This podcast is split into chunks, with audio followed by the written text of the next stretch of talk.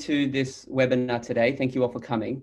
Um, by way of introduction, my name is Peretz Shapiro. I'm the Managing Director at Charity. Um, just to give you a little bit of a little bit of an overview about Charity for those who are unfamiliar, um, we launched in Australia about four years ago, and we've been privileged to work with uh, over fifty schools, in fifty independent schools throughout the country, helping everybody achieve fundraising success, and predominantly through our signature giving days that many of you would be familiar with. Um, one of our many ambitious mottos at Charity is, is that we like to make the impossible possible. Um, and we've definitely seen schools achieve results that they previously may have thought were um, impossible. So that's just a little bit about Charity and who we are. And also want to give a thank you out to uh, Neil at Educate Plus for helping to promote this webinar, um, as well as uh, Ahisa and A S P A Um, for promoting this webinar to their members. So how this webinar came to be, just as a by way of background. So a few weeks ago, we launched our um, on, uh, online giving page for schools um, and offered it this year for free to schools throughout the country to assist the communities um, during the COVID environment and helping their families. So briefly about this page, Um, this online giving page is there to help your school with your digital giving appeal this year, whether it's annual giving or otherwise, by adding a really beautifully designed digital element to your fundraiser. Um, whether your school doesn't currently have a great donation page on your website, or you just want to give your donors a really good experience when making the donation, so the donor can get instant recognition, feel part of a greater collective, and feel as though they're having a really significant impact when they're giving, and that's really important. Now, this is especially true if you've already launched your annual appeal and if it's already in the market, because that means that you've already prepared a lot of your collateral. It becomes much easier to then just plug that in into a beautiful platform. In this case, um, if, you've, if your appeal's already in the market, then donations received, say through uh, through checks or through, through on your website, et cetera, they can be added to your page. And even if your direct mail letter is pointing Uh, its donation, it, it, it has a, a link to your uh, school's donation page, um, your I T team can just redirect that really quickly in about fifteen seconds or so um, to a dedicated, beautiful page from Charity. So, and this also applies even if you haven't started an annual appeal that this year, we can still get you on the platform. It might just take a little bit more time, but though, than those with the appeal already in the market, but definitely still able to help you out as well. So briefly about this page, um, it's there to provide an easy and impactful donation experience to your donors. Um, it allows you to showcase your school in a modern way, in a fresh way, in a way that really talks about your cause, um, in a way that will resonate with your community in a digital environment. And additionally, we'll, uh, we, we auto, Charity automates the receipts for you, so that takes away the hassle uh, on your end from an administration perspective. As soon as someone donates, they're issued with an automatic receipt um, We, which Charity issues on behalf of the school. Um, you, by doing so, by having such an easy and simple and donor-centric uh, environment, you'll definitely raise more funds, and we've seen that over the years. And, and as I just said earlier, this platform is free this year for schools. So quickly, if you're interested and, and want to learn a bit more about how this could work for you, um, just send us through a quick email. The email address is there on the screen, just with the subject line, I would like you to create a giving page for my school.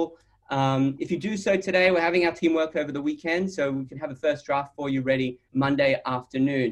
Um, so there's the email again, info at charity dot com dot a u, or give us a phone call and we'll be able to get that up and running for you fairly quickly.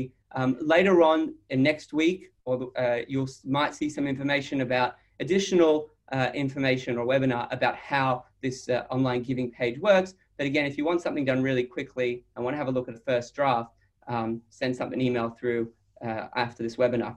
So back to how this webinar came to be. So when we launched this product, we got a whole lot of uh, uh, com- uh, questions from schools. There's a lot of interest, obviously. Um, it's not costing the schools anything, and there's a lot, and schools do want to have this um, uh, really good donor-centric platform. But the question was, how do we provide tax deductibility um, potentially for hardship donations or bursary funds? And this was an ongoing conversation that we had repeatedly Um, over, over the space of a week since we launched the product. So in order to help our school partners, we decided to approach the guru in this field, um, one of the most respected philanthropy and tax lawyers in the country, uh, Joey Bornstein, uh, who's a partner in Arnold Bloch Leibler. who I personally know has provided excellent advice to many schools, many independent schools around Australia on this exact issue for many years. So a little bit about Joey. Um, Joey has over forty years of experience in commercial and taxation law. He's got a deep understanding of taxation, trusts, philanthropy, and charitable giving. Um, Joey's been a partner at A B L since nineteen ninety-one, and A B L as a whole represents a diverse group of charitable and not-for-profit organizations that are active in the cultural, health, welfare, religious, education, Indigenous, and environmental sectors. Um, and he advises, they advise their clients on all aspects of their establishment, access to tax concessions, and day-to-day operations. The firm is widely regarded as being one of the foremost firms in relation to private and public ancillary funds. And I know Joey today is going to touch a little bit on the public ancillary fund uh, element. Um, and Joey and his team has helped uh, his clients established over one hundred A T O-approved private and public ancillary funds. In two thousand nineteen, Joey was appointed as a member in the General Division of the Order of Australia, otherwise known as an A M. And this was given as a recognition for significant service to the community through a diverse group of charitable and not-for-profit organisations, including uh, Joey's a life member of the executive of Mount Scopus Memorial College Foundation. Um, he's the director of the Jewish Holocaust Centre Foundation, president of the Australian Friends of Yad Vashem, director of Collingwood Football Club Foundation, and Joey's as well a director of the Australian Academy of Robotic Innovation Education Simulation Limited.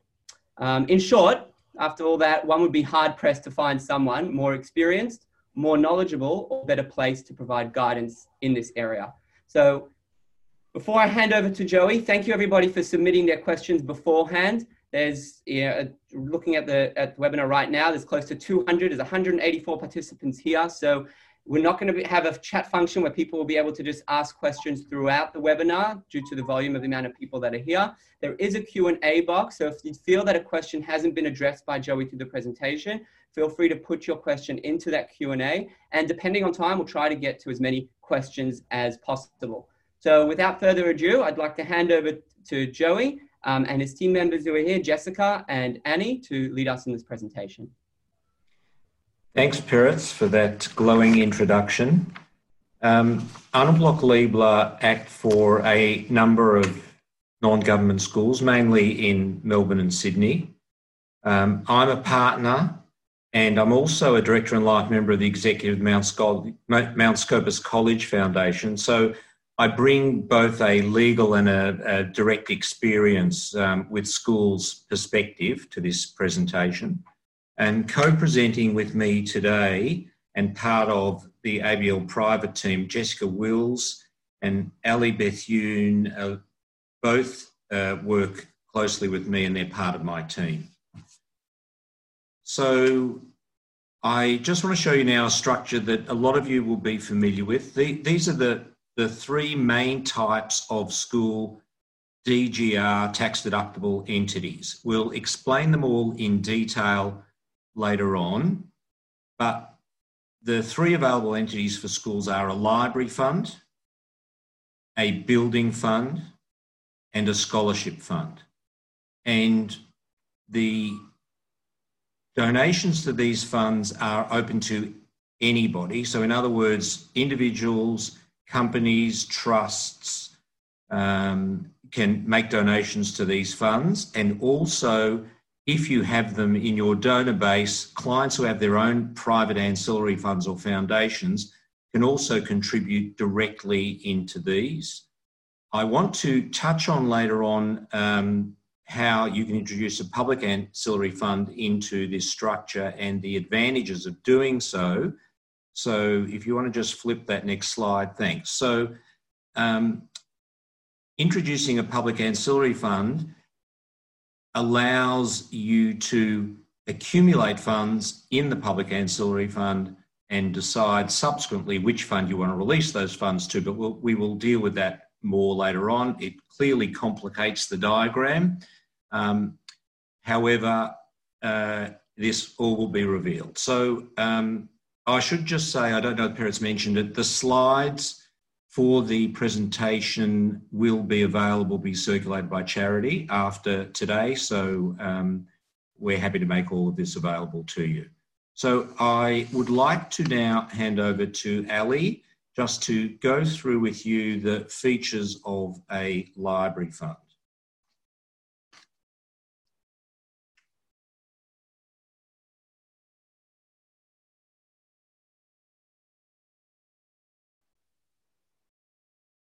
Mute.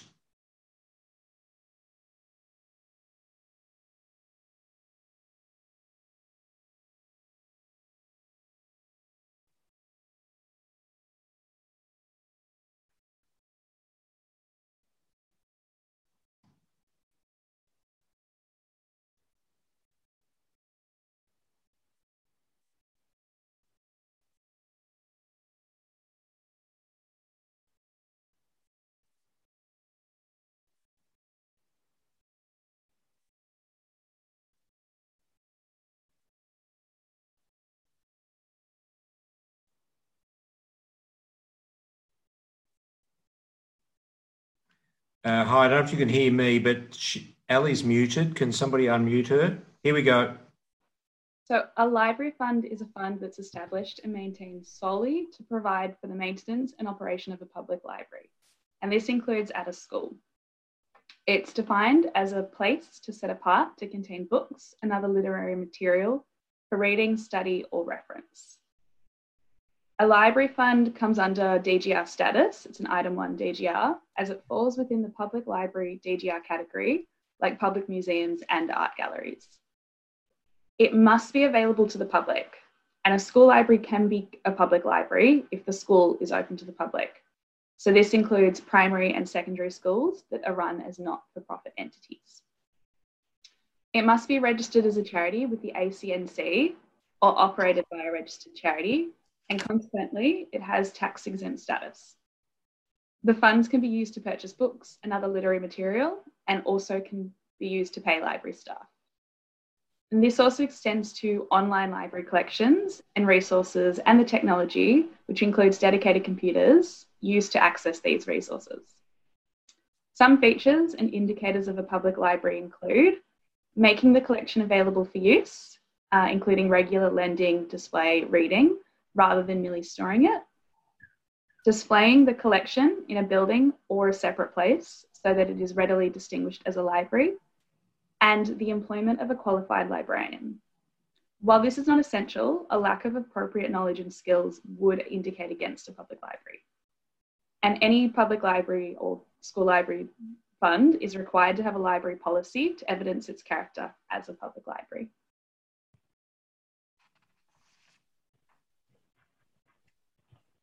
And now I'll hand over to Jess. Yep. So, as Joey touched on, this second category that we're looking at today is a school building fund.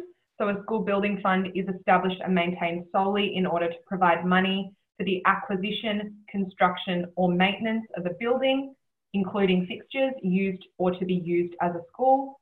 Uh, generally, you wouldn't be um, using funds from a school building fund to acquire land, and acquisition of land to that extent is only permitted um, to the extent it reasonably relates to an area occupied by a building used or to be used as a school. Uh, as with the other categories, a school building fund is eligible for deductible gift recipient endorsement, and it's an item one D G R, so it can receive uh, donations from those foundations as well as individuals and trusts, as Joey mentioned. Uh, also, if a school building fund is registered as a charity with the Australian Charities and Not-for-Profits Commission, it would also be eligible for income tax exemption. Uh, permitted expenditure from a school building fund includes acquiring, constructing, capital improvements and maintenance of buildings and fixtures, but not chattels. So when we're talking about a building, I guess in the traditional sense, we're thinking about a permanent structure, roofed, usually has, you know, walls and flooring, provides protection from the elements. And we're also including within that uh, permitted expenditure fixtures. So fixtures are something that forms part of the building permanently or for a substantial period of time. And these items generally cannot be removed from the school building without substantial damage either to the building or to the item itself. So we've listed some examples which sort of just uh, touch on these different factors when we're thinking about fixtures.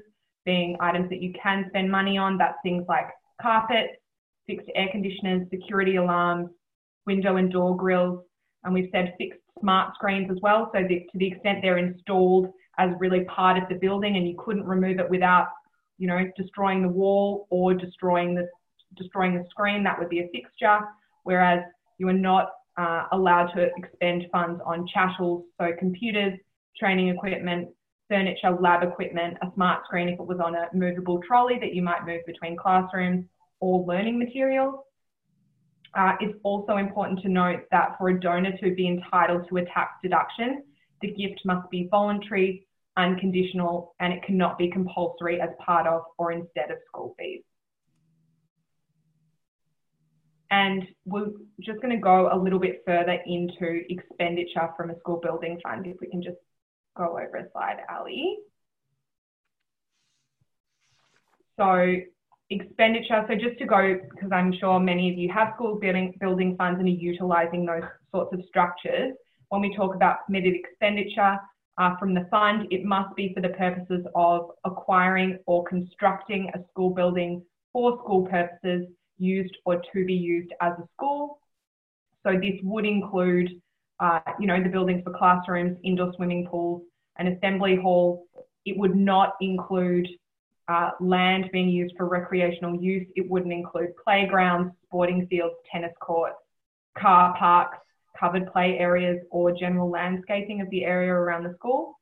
Uh, and as mentioned in the previous slide, purchase of land is only permissible to the extent that it reasonably relates to the area of land occupied by a building. So again, it couldn't be land that was being used as a playground or a sporting field, just land on which you were going to construct an actual school building.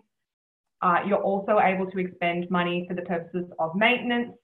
So maintaining a school building for school purposes would include things like repairs, uh, maintenance, as I said, cleaning, security costs, including salaries and wages for the relevant staff, apportioned as need be, depending on where they're, you know, conducting their security activities, building insurance, but it doesn't include maintaining land, maintaining a sports field, playgrounds, car parks, landscaping. It doesn't include teachers' salaries uh, or utilities or contents insurance. Uh, you can expend money from the fund for the purposes of investing or lending money in order to provide money for the acquisition, construction, or maintenance of a school building. You can also expend money from the fund for the purposes of repaying debt, principal, and interest in relation to a loan taken out to acquire and construct a building used to be used as a school. And finally, general administrative costs relating to, you know, ongoing administration and operation of the school building fund. That money can also come out of the fund itself.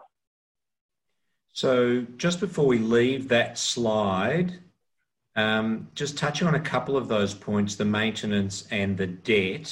So to give an example, if you were built, if you'd built a building um, and the building fund contributed two million dollars and the school borrowed a million dollars um, to uh, finish off that project, then the building fund can repay the debt. You can use building fund deductible monies to repay the debt or reimburse the school for repaying the debt and thereby freeing up school funds for other purposes. And similarly with maintenance, if you've got a million dollars uh, eligible maintenance in your school budget that would normally be paid by the school, that can actually be paid by the building fund to reimburse the school or paid directly by the building fund. And again, freeing up funds within the school, which could then be used for subsidies, for example, for scholarships, which wouldn't have the restrictions that will apply in relation to scholarship funds, which I'm now going to talk about.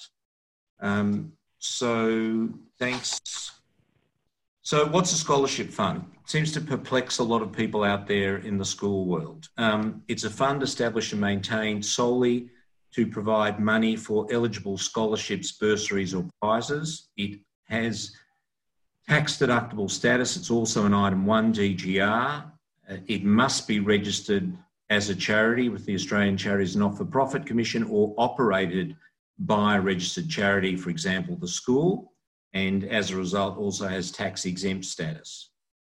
Scholarships, bursaries and prizes can only be awarded to Australian citizens or permanent residents.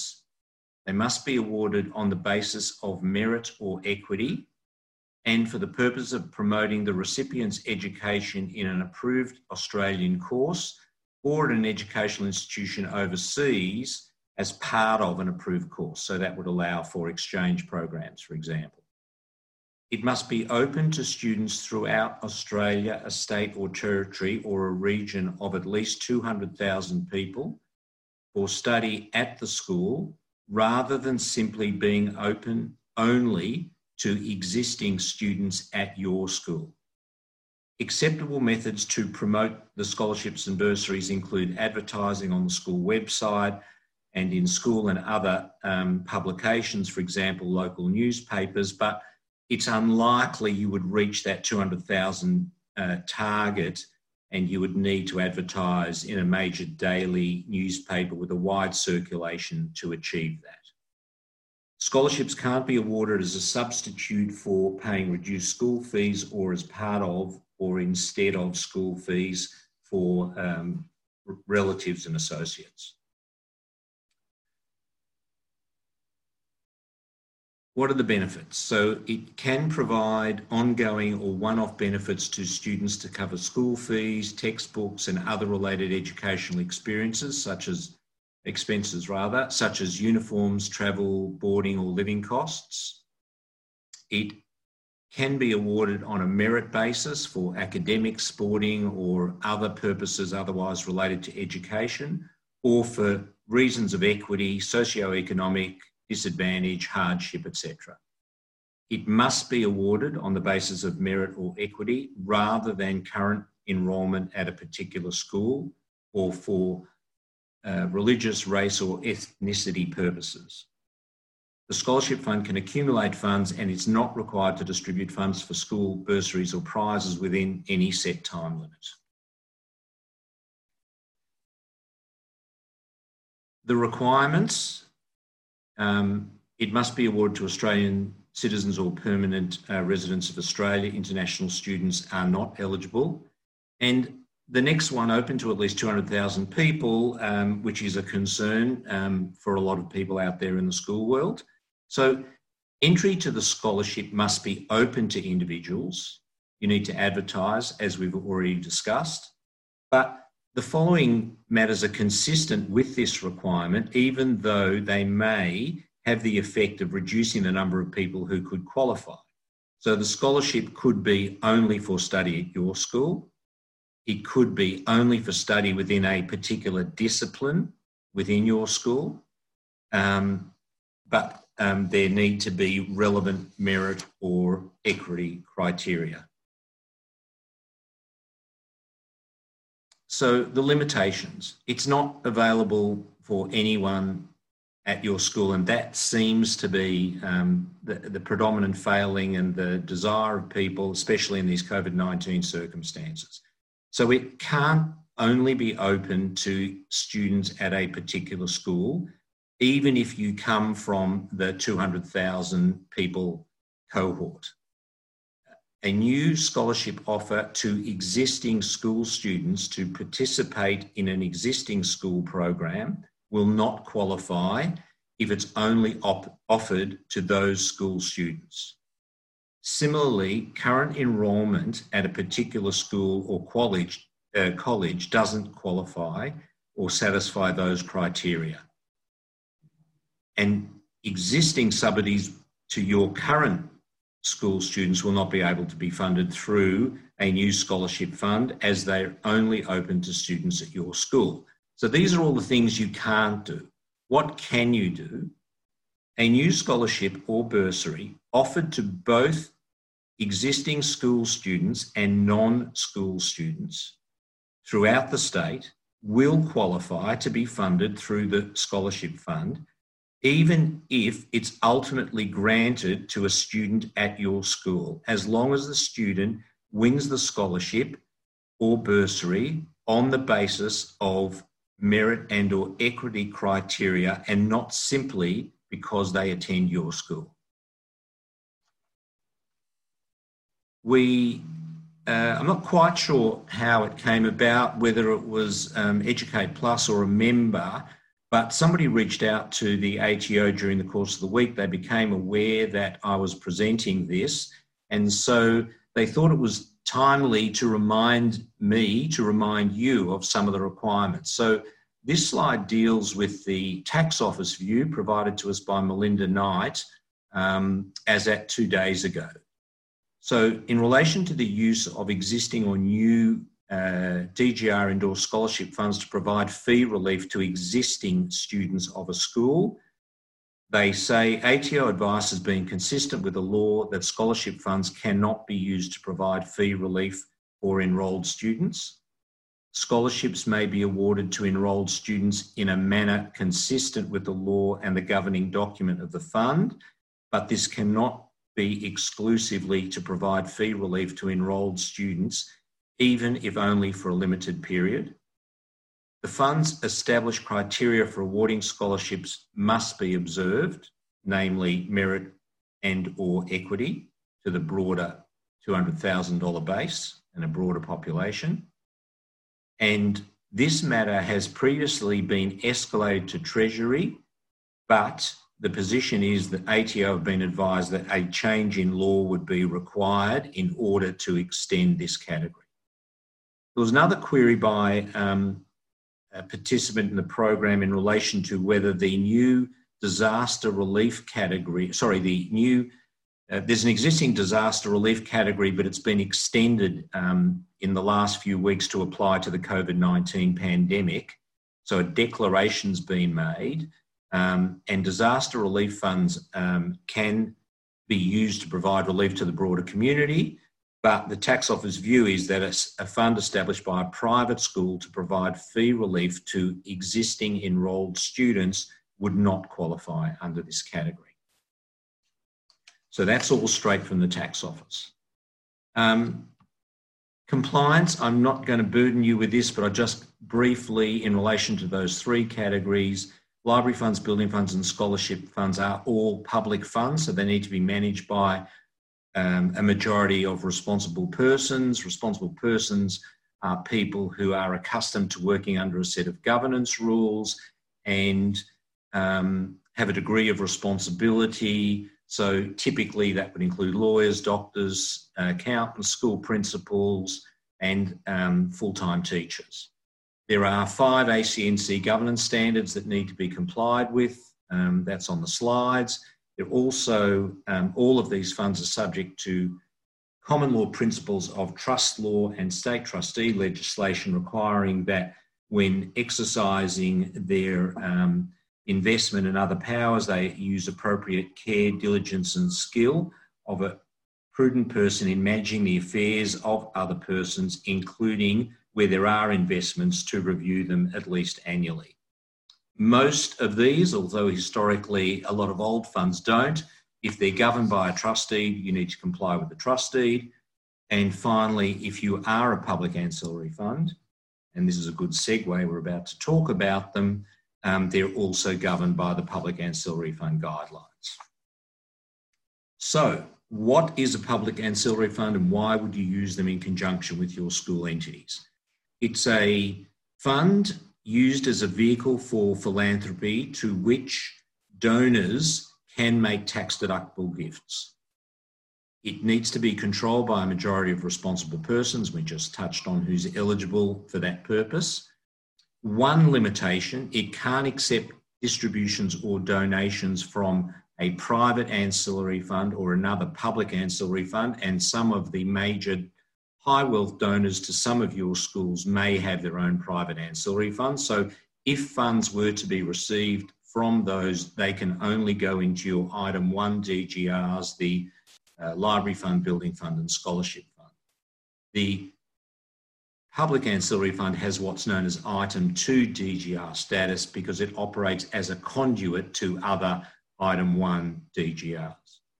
Um, the foundations, these public ancillary funds would ordinarily have income tax exempt status, but they need to be registered with the A C N C. Their sole purpose is to provide money, property or benefits to other deductible gift recipients. So this would include school building funds, library funds and scholarship funds. They can be used more broadly, but typically when they're working in conjunction with a school, they would be limited to those or any of them. Um, they can't provide funds to other public or private ancillary funds or to a political party, and they can't carry out programs other than in conjunction with the school building fund, library fund, et cetera. So why do people use public ancillary funds in conjunction with schools? Because it gives you the capacity to collect and accumulate donations in one place with um, the flexibility to subsequently decide how you will allocate those funds, whether for a building program or for a scholarship fund program. You don't need to make that decision at the time of donation. You can make it later on. It allows um, donors or the fund to focus donations on projects that may last over a number of years, possibly investing the funds in the interim and without releasing them to the school-controlled entities, and thereby uh, ensure a pr- predictable flow of funding for a long-term project. An often desired feature of public ancillary funds is to create a separation between the public ancillary fund and the school entities, typically with separate public ancillary fund management for people who may, in whole or in part, be independent from the management of the school. And the, the, the management is often comprised of wise school elders or youngers, um, but a separation of control. Um, it allows you to provide for endowments and for legacy projects, and it gives you the flexibility to swap and change between projects and the recipient D G Rs within the school community, um, control in supporting different projects for different purposes, and if you have funds invested and they're invested in shares, you get a refund of franking credits, which is very useful. Um, A bonus. Okay, to COVID nineteen and some questions that have uh, arisen in my dealings with school and in, a, in the course of preparing for this webinar.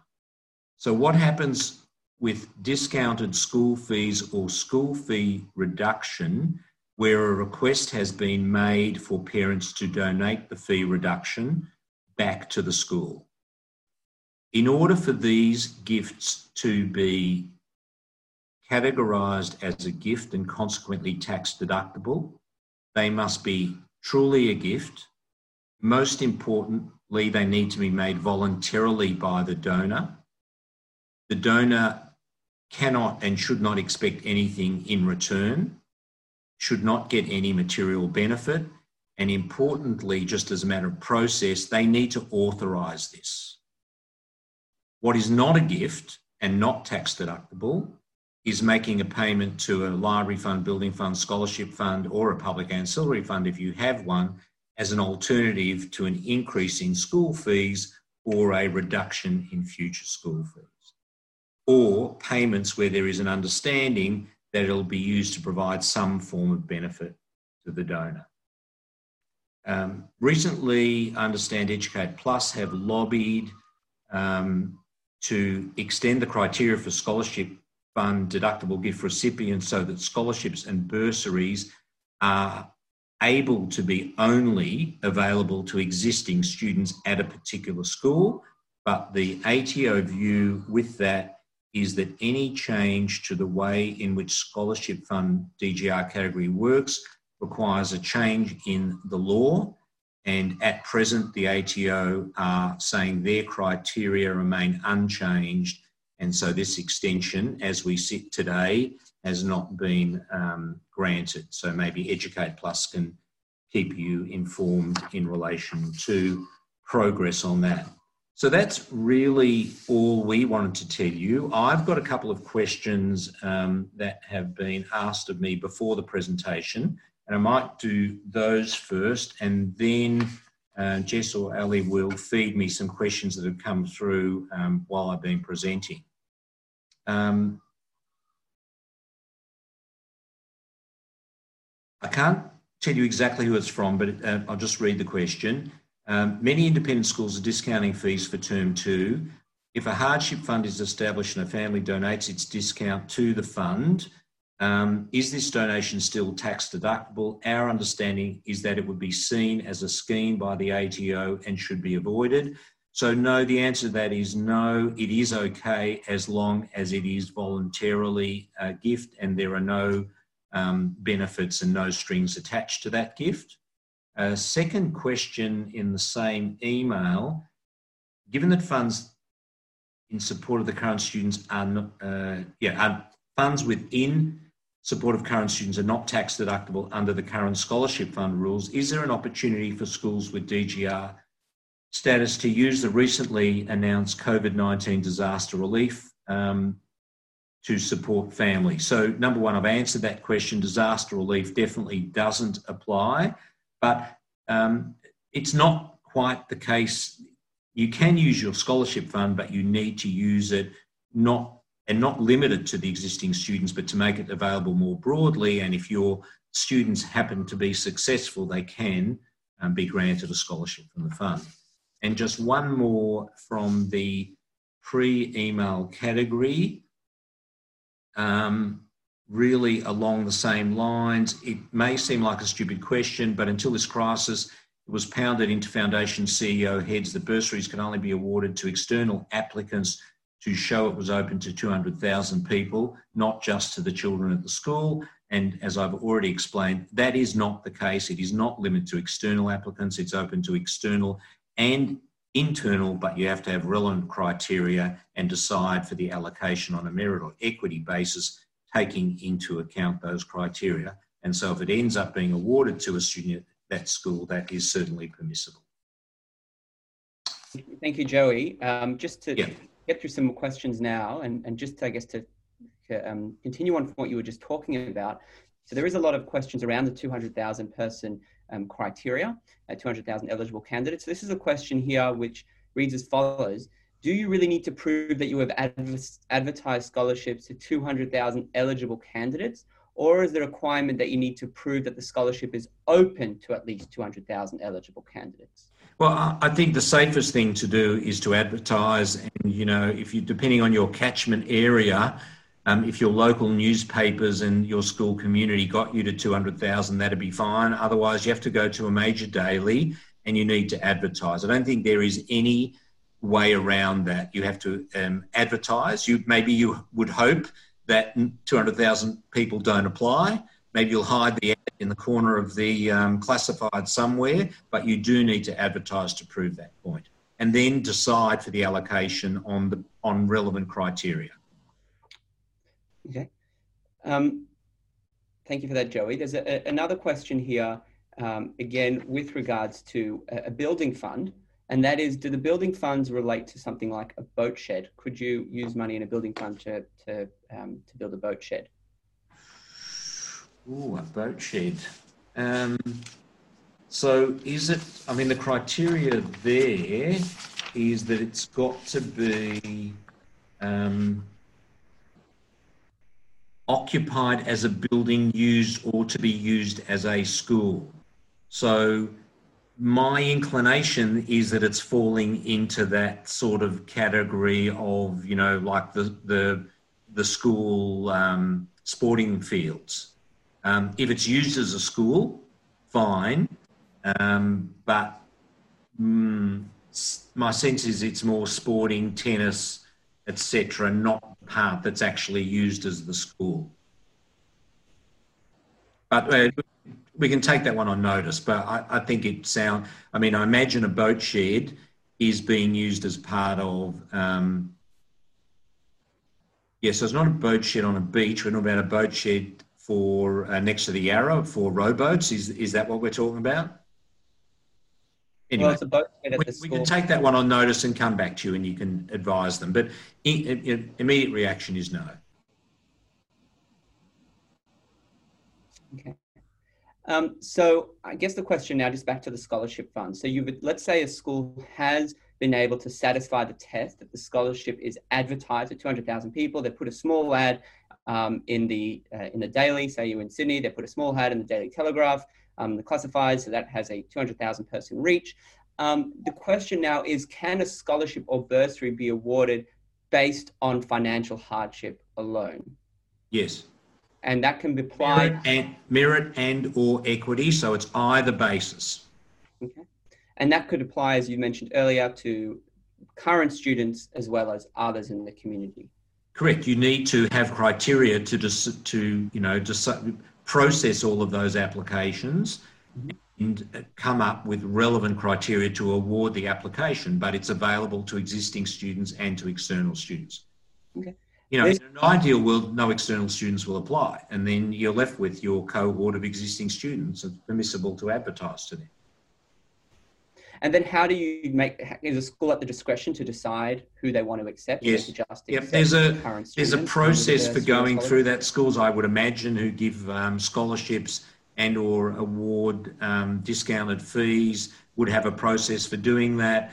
Uh, that process, for a scholarship fund, you need a trustee. That process is typically set out in the trustee. The A T O have got some criteria. Um, they will ask you when you're applying for approval of that what your criteria are. They need to be set out in the deed or in the application. So um, it, it, for those who don't have one, you get to choose what those criteria are, or at least choose who makes those decisions. So usually there's a committee that's formed, a combination of independent and school people, to assess, particularly um, on uh, on equity basis. Merit is a little bit different. Okay. Can you, uh, here's a, a question, I guess, which probably many are asking. Can you please give a specific example where a current student may be eligible for a D G R scholarship as part of the wider community? You advertise to two hundred thousand people and twenty people apply, and the best candidate, taking into account relevant objective criteria, is the current student on merit or equity. You have to be fair in making that allocation, but you're not excluded from giving it to your student, but you have to have relevant criteria. You, criteria can't be because they are a student. Criteria is because of A, B, C or D. Okay. Um, so the question is, many schools are now starting to set up a, a, a D G R scholarship fund. They may not have had one in the past, but due to the crisis, they're doing so. The question is, can a tax deduction be awarded retroactively? No. So um, you need, for all of these funds, they need to be established.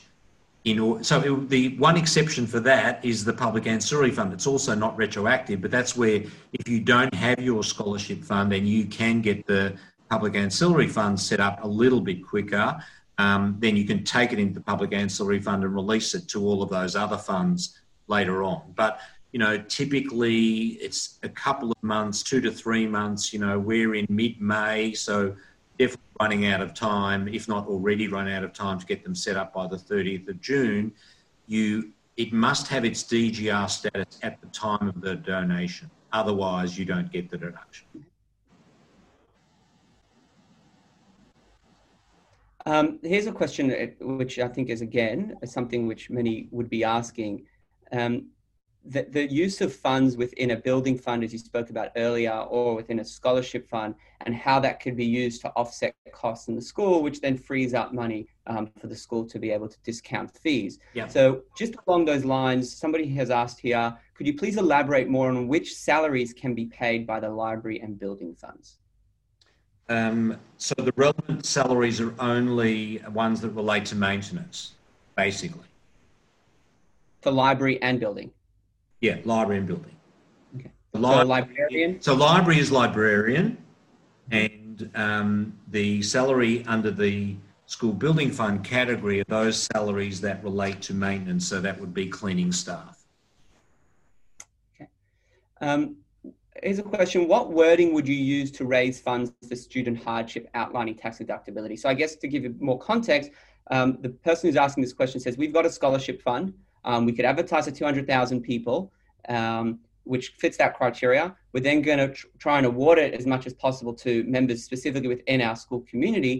Um, but hardship directly uh, is a person who's coming from the uh, perspective that just raising for hardship directly is not tax deductible, but raising within the scholarship fund obviously is. So what wording would you suggest? Um, no, hardship is, it, as I said, it's a combination of merit or equity, and it doesn't, and or equity, importantly, so it's either one or the other. So hardship's fine by itself. Okay. So just saying we help provide, uh, just asking the community to please donate to help those families in financial hardship Um, please donate to our scholarship fund. Yeah, but not not hardship just for students at our school. Hardship for students, full stop. Hardship for students. And that, I guess, leads to another question that was asked, which is, can a donor tick a box to say, I want my donation just to go to current students? No. Okay. Look, um, that's a that's an interesting one. I suppose you, to the extent that it would have to be predicated by, on the basis that there are any scholarships allocated to current students, I want, I prefer mine to go to a current student, but because the fact is you can't, you can't, you know, dictate that it's going to be a current student who gets the scholarship. It's got to be open. You have to, you know, grant the scholarship on objective criteria. So I think if there was a um, condition on that at the beginning, along the lines of assuming that scholarships are, it's my preference that it be awarded to a current student. If you made it conditional, it's actually not a gift. So that, I think that has a, a dramatic impact for the donor, because conditional gifts aren't gifts and they don't get tax deductibility in the first place. There's more a problem for the donor than it is for the recipient. Another question more with regards to offsetting costs through your building fund. So just to touch on what you were saying, that it could only, uh, the salaries that could be paid out of the building fund is just for cleaning staff salaries, but how about the salaries of uh, property and maintenance team uh, holistically? Yeah, yeah, uh, yeah, again, absolutely. Cleaning staff, property, anything to do with maintenance of a school building, repairs and maintenance, cleaning, security, costs, include, I don't know about security staff, that I don't think, I'm not sure about that. Um, salaries, wages of those people, they would all be um, relevant and eligible and apportioned if necessary. If they don't, if they're doing something that is both maintenance um, and some other job, then you need to, uh, on some basis, fairly apportion those salaries. Um, someone here asked, there was an, a news article about their school that was published and its reaction to the COVID nineteen disaster, and that article included info about the fund and fee relief. So assuming this article appeared on a mainstream media website, which is viewed potentially by two hundred thousand people, would this be considered an advertisement? Um, I, I think you'd, I, hard to answer that question without actually seeing the article. I don't think so. I think to me it requires something like an overt act to actually advertise. We have a scholarship of available, please apply here. But it's possible. It is possible, but whether it did or didn't, um, I think you'd have to do a detailed analysis to see if it fit within the requirements. Okay. Um, we'll take time for a couple of more. Um, let's. This happens often at schools where donors just want to support the school and they're not really particular about where the donation goes. They just give a general donation and expect a tax deduction either through the library, building or scholarship fund. Does the donor have to be specific or can the school use its discretion? Um, uh, well, you have to receive it and receipt it into the right place. So if someone says, I want to give a donation and they're not specific, um, because you have to write the cheque to the building fund or the library fund, Um, I think that's fine. The school has that right to allocate. That's one of the advantages of a public ancillary fund. Um, I, I think that's permissible. Okay. Um, so we'll just we'll just go for, for one more here. Um, there are questions around scholarship funds. You mentioned religion earlier and ethnicity and race. Many schools offer an Indigenous scholarship, for example. Would yep. that therefore not qualify because it's based on race or ethnicity? It's an interesting question. I'm sure a lot of people offer Indigenous scholarships. Um,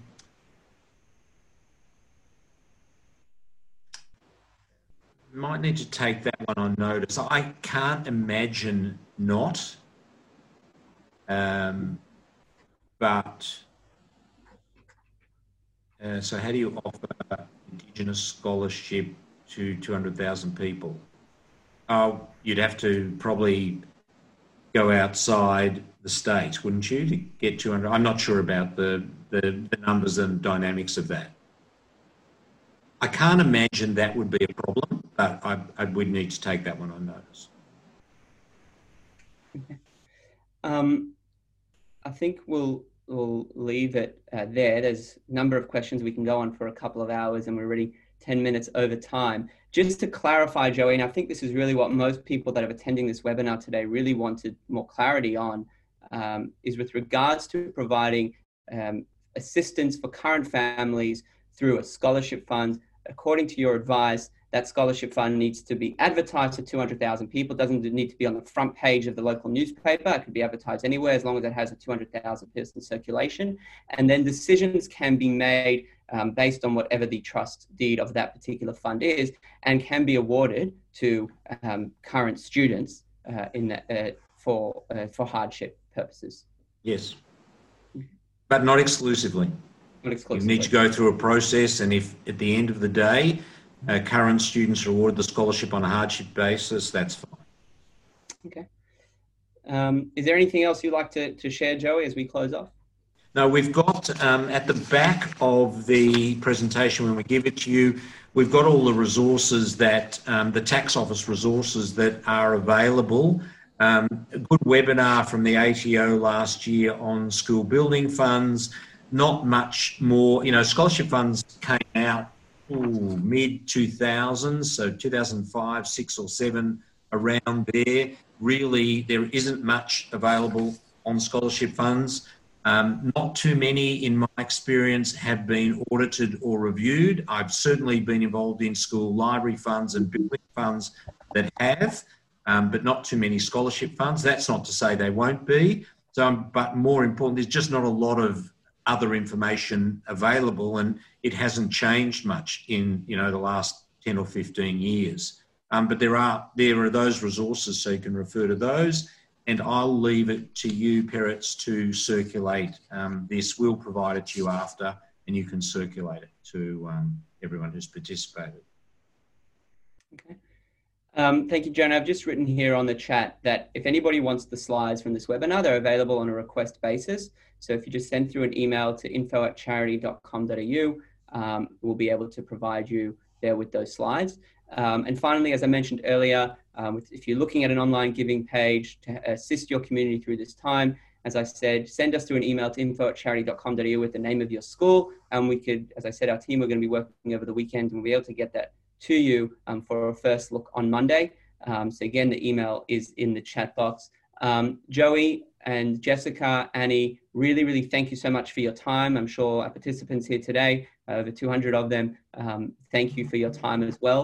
Um, and that it's giving them a lot to think about, and hopefully a few more options and a few more alternatives than they may have otherwise thought possible. So thank you so much for um, f- facilitating and providing this uh, valuable information to the community. Okay. Thank you. Thanks.